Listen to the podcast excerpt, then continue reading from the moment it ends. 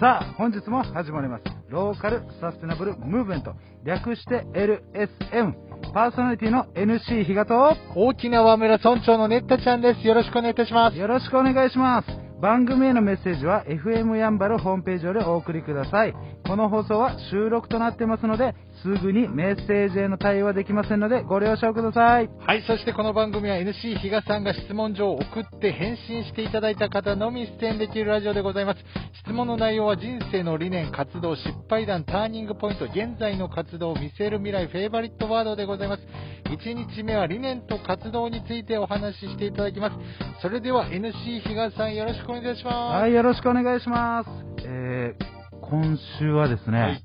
えー、私のお、まあ、若かりし頃の大変お世話になった大先輩をおちょっとお呼びしていて、はい。ウキウキしています。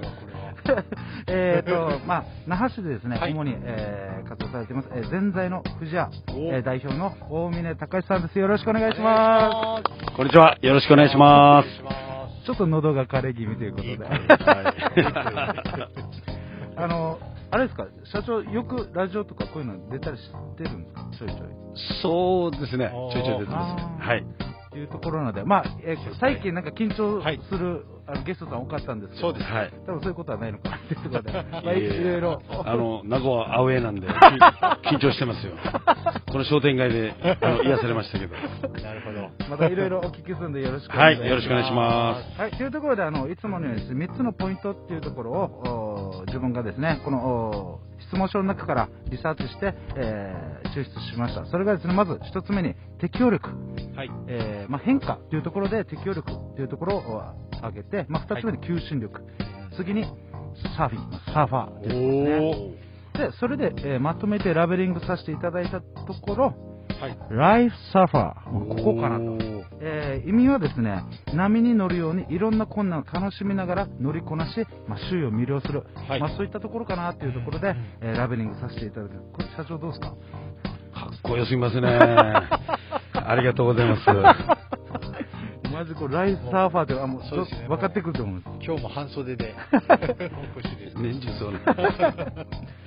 というところで、まあ、今日のテーマなんですが、人生活動理念というところで、えーまあ、挙げていただいたのは、まあ、変わらないために変わり続けるっていうところをおお言葉いただいてます。はい。この言葉ですね、よく、えーまあ、出てくる要素でもあるのかなというところで、で、は偉人の中でですね、まあ、2人、えー出てきました。え1人はですね、イタリアの映画監督さんで、えーもう亡くなられてるんですが、ルッキのビスコンティ、えー監督。えーこの方も変わらずに残るためには変わらなければならないとか、あとはニール・ヤングさん、まあ、カナダのミュージシャンですね、えー彼も変わり続けるからこそ変わらずに生きてきたという言葉であるとか、あとは自分を実は、えーまあ、リハビリとかですね、そこで、えー出てくるのがダーウィンっていうところが、要は進化論、はい。唱えたあ学者さんですけども、彼が言ってるのがものすごく大きくて、はい。最も強いものが生き残るのではなく、最も賢いものが生き延びるのでもない。唯一生き残ることができるのは変化できるものであるっていうところなんですね。これは、まあもちろんダーウィンはこの生き物を捉えて、このお環境に適応したものっていう意味合いなんですけど、人間で言えばいわゆる社会がかんあのその自然界はいみたいな感じだと思うので、そこにうまくやっぱ適応していかないとっていう意味で自分はちょっと捉えてます。そういったところで、その、えー社長にとってこの変わらないことっていうのはどういったことなんですか？まあ変わらないっていうことは、なんかすごい頑固にも聞こえるんですけど、それは全く、あの、表裏一体で、はい。健康的な頑固ってはいいと思うんですよ。はい。でも不健康な頑固だと、本当に頑固で、みんなが。やっぱりあの、僕たちも今年、この前座屋をやりまして30周年、まあ、会社でやってますけど、やっぱりそのまま30年前とうん。一緒であれば、うん今あるかなと思うと、やっぱりないと思うんですよ。うんだからその変わらないために変わり続ける努力を、やっぱり日々、モデルチェンジをしないといけないっていうのをずっと、まあ、10周年、10年を超えたぐらいから、やっぱり日々みんなと話し合いながらやってきたのが、一番の、なんかこの、この言葉にグッときますね。これ、実はですね、一番最初の時の話、自分覚えてるんですよ。全財富士屋を立ち上げた時の、こう最初の、えー自分が10代若い頃ですね、あのその富士屋さんのオーレっていうバーがあるんですけど、そこでお世話になってる時に、あの実はねっていうのをちょっと飲みの席で社長にいろいろ教えていただいたことがあってあのもともとリアカーで引っ張ってこれ全然売り歩いてたんだっていうところからやべかっけえ 仲間で集まって30年経てばかっこいいという人もいるんですよね。金がなかったから言ってたんですけどね。でもそうだったんですよね実は。はい、特にあの最初のお店というよりは、はい。最初は僕の、えー実家の屋上に僕のプレハブが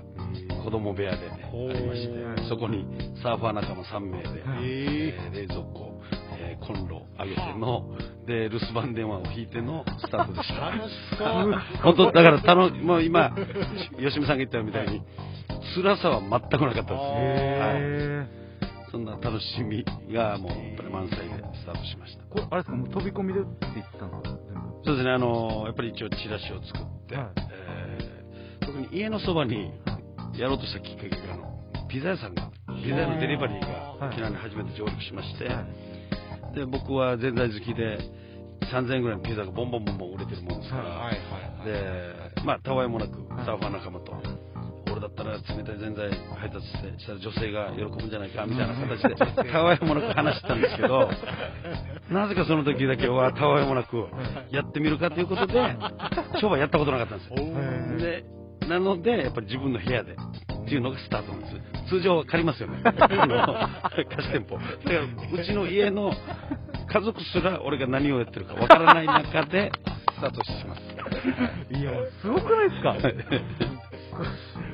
うマジでやばいっすよねすごいですね。でそんなはいこの社長にとって、まあさっきは変わらないことっていうあれだったんですけど、はいえこの変化することっていうことはどういったことなんでしょで僕たちがですね、変わらないっていう部分ではこのやっぱり商売ってまあベタな話なんですけど今の若い世代ははい。事業計画書があって。その中で何千万をお借りして、ですごい内装をかけてやるんですけど、やっぱりこの、えー僕たち昭和生まれの部分からするとそれがなくて、で当初銀行から僕はもう商売で30年になりますけど、この制御のぜんざい屋では一度もお金は借りたことなくて、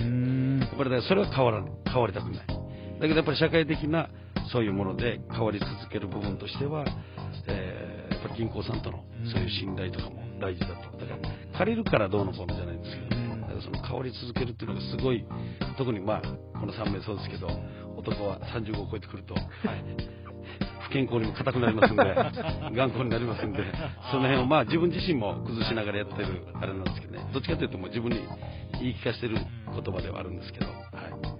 そんなですねあのこの社長のちょっとあの実はですねこの経歴今回ちょっと調べてきてあの高校がですねえっとまあ、那覇がご出身なので、はい。那覇高校に、えー進学されてるんですけども、あのーこの教校訓っていうのがあってですね、はい。えーこれが、えー和中共同お積極う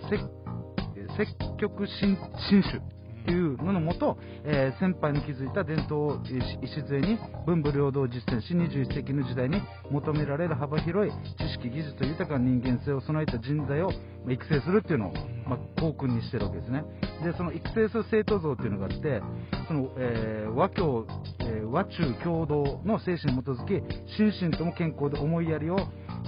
あるま行動する生徒とか接客あ新種で、えー自主自立の精神をこ備えこ笑うとこですか ね。違います笑うとしますけど。違います。粘り強く取り組む生徒、あとは確かな学力をつけて、自ら、えー希望進路実現に向けて、えー自己向きに努力すると。まあ、何が言いたいかと言いますと、結局ですね、この、えーこれを思いっきり学んだっていうことはないと思うんですよ。だけど、その、先生とかが、やっぱり教えの中にこういう話は、えー落とし込みながら、あの遠巻きに多分伝えてたと思うんですね。でそういったところでやっぱり思いやりであるとか、粘り強さとか、前向きに努力するとかっていうところやっぱり、さっきのあの昔の、えー前フジアのスタートの話であるとか、まあ、これまでのとか、まあ、振り返りながらどんどん突き進んでいるところとかですね、そういうところはやっぱちょっと感じるなっていうのが、高校の見ててなんか思いました。今、なんて言っていいか、一番言葉にあれだったんですけど、あのこの那覇高校行ったっていうことはですね、はい。あの親父がやんばるのはい。ファーストでおふくろ都で、はい。やっぱり田舎から貧乏出てきて、はい。やっぱり子供たちに学業させたいと。で、両親僕、公務員なんですね。はい。で、兄貴も今校長先生。で、弟も校長先生で、公務員課で、で、余命兄弟で一人、唯一高卒なのは僕だけなんですけど、だからやっぱり僕はこの那覇高校で、やっぱりあの、劣等感はすごい感じて、で、まあ、人、あの、だから先ほどから言ってる不健康に劣等感はなくて、やっぱり負けず嫌いもそうなんですけど、不健康と健康では違う中では、すごいそういう劣等感を、あの、楽しみながら感じた高校生活だったかなとまさにライフサーファーじゃないですか。高校1年の、えーサッカー部入って、んえーサッカー部1年からキャプテンだったんですけど、夏休みに、はい。えー先輩が、はい。えー特に沖縄のさ全国的にサーフィンブームで、で、その2年生のキャプテンの方が、サーフィンやったら女の持てるぞと、だから俺もサッカーと両方やってるよって言われて、それで僕もサーフィン始めたんですけど、はいサーフィンのめり込んで、すぐサッカー部を辞めまして、それでも今、ずっと、うん。えー何年ですかね、すごい長いですよね、40年近く、ずっとやってますね。はい、というところで、はい。えー本日はですね、また、えーその人生活動理念というところをお聞きしました。はい。ということで、まだまだお伺いしたいんですけれども、そんな大峰隆さんが代表されている全財富士屋の連絡先をご紹介させていただきます。ホームページがございます。全財の富士屋で検索をお願いいたします。そして連絡先、電話番号もご紹介させていただきます。050-5571-3211-0以上です。ありがとうございました。LSN プロジェクトは、いっちゃん、いなさん、またきち、たくま、マエストロあつし、みなっちゃん、又吉大輔さん、成田ペールワン、ミッチーの協賛でお送りいたしました。どうも皆さん、やんばる坂モーリーのモーリーです。やんばる坂モーリーは、名護十字路徒歩1分以内にあるアメリカンレトロな酒場です。オールディーズの BGM と